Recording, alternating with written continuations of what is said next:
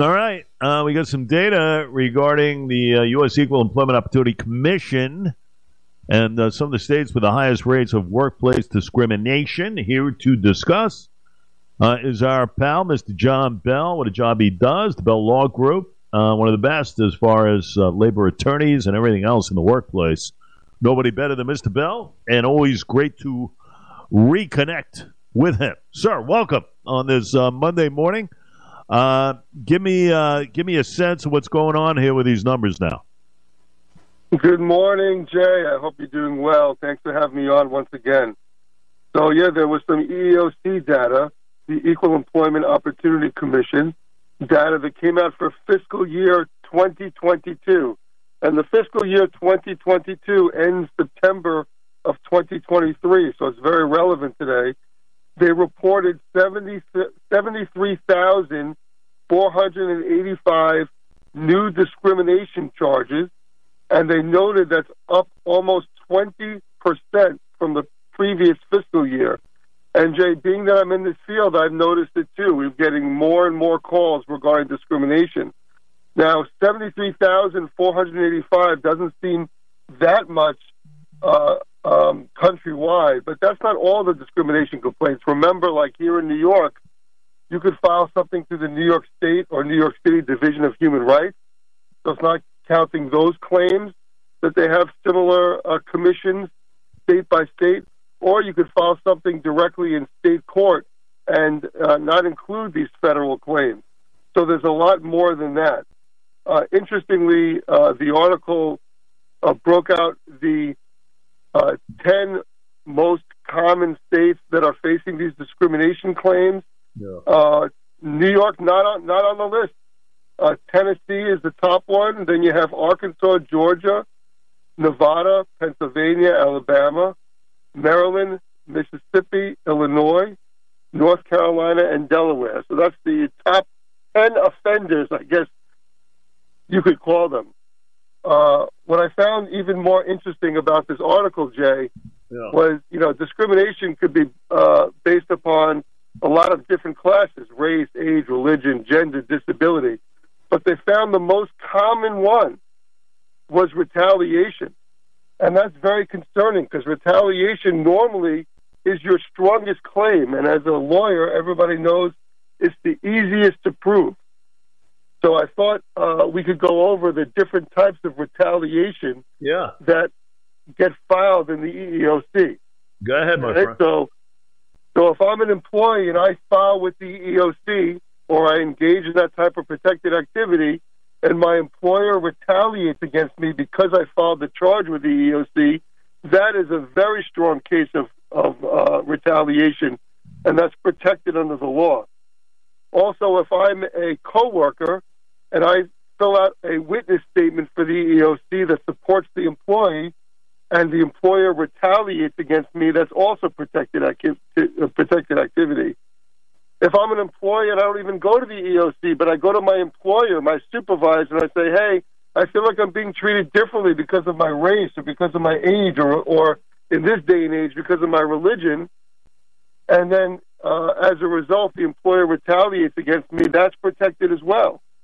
If I have a disability uh, and I'm requesting an accommodation, or I have a religious uh, accommodation I'm requesting, and the employer retaliates. Now, understand, I could get denied the accommodation as long as it's done correctly, but I can't be retaliated against for requesting that accommodation.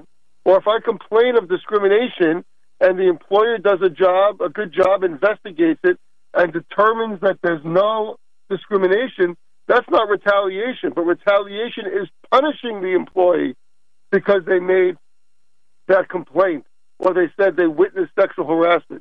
If you turn around and punish that employee, whether you fire them, demote them, suspend them, uh, put them in uh, some uh, different employment situation that's adverse to them, that's all retaliation.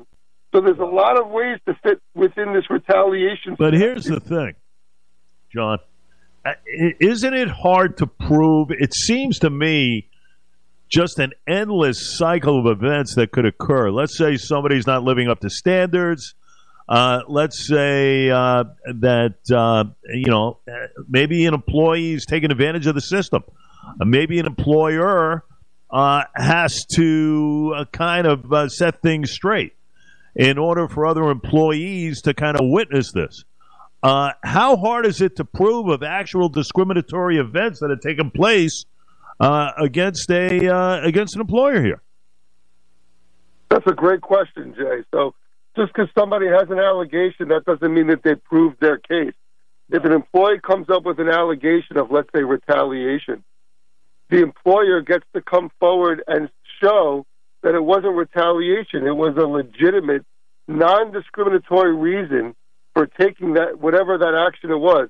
If it was a demotion and they're saying that it was performance-related, then has that person been written up in the past? Do they have a file on that person from a prior, from, from before the uh, protected activity that shows that this employee was not performing up to standard?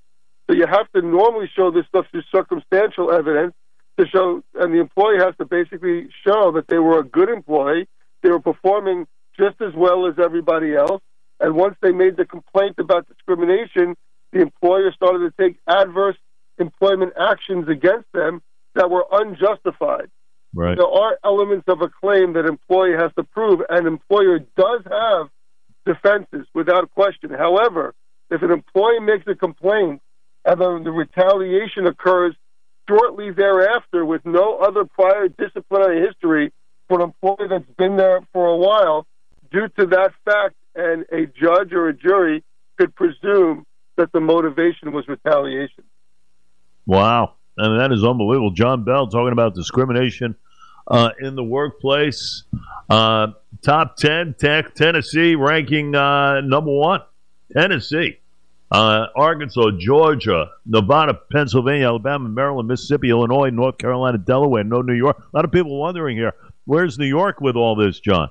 Uh, you know, New York has had some contentious areas uh, as far as, uh, you know, a lot of categories are concerned. Uh, is New York on the in the top twenty? You don't have that. Yeah, Jay, I don't have that information, but again, speaking from personal experience, because this is what we do, we represent both the employee side and the employer side. It's keeping me very busy. There are a ton of claims. And I th- honestly, I think the reason why New York is technically not on this list is because a lot of employees file through the New York State Division of Human Rights, file through the New York City Division of Human Rights, go straight into state court and pursue these claims, because our state and city law claims mirror, almost mirror, or sometimes are a little bit more employee-friendly than the federal sector claim.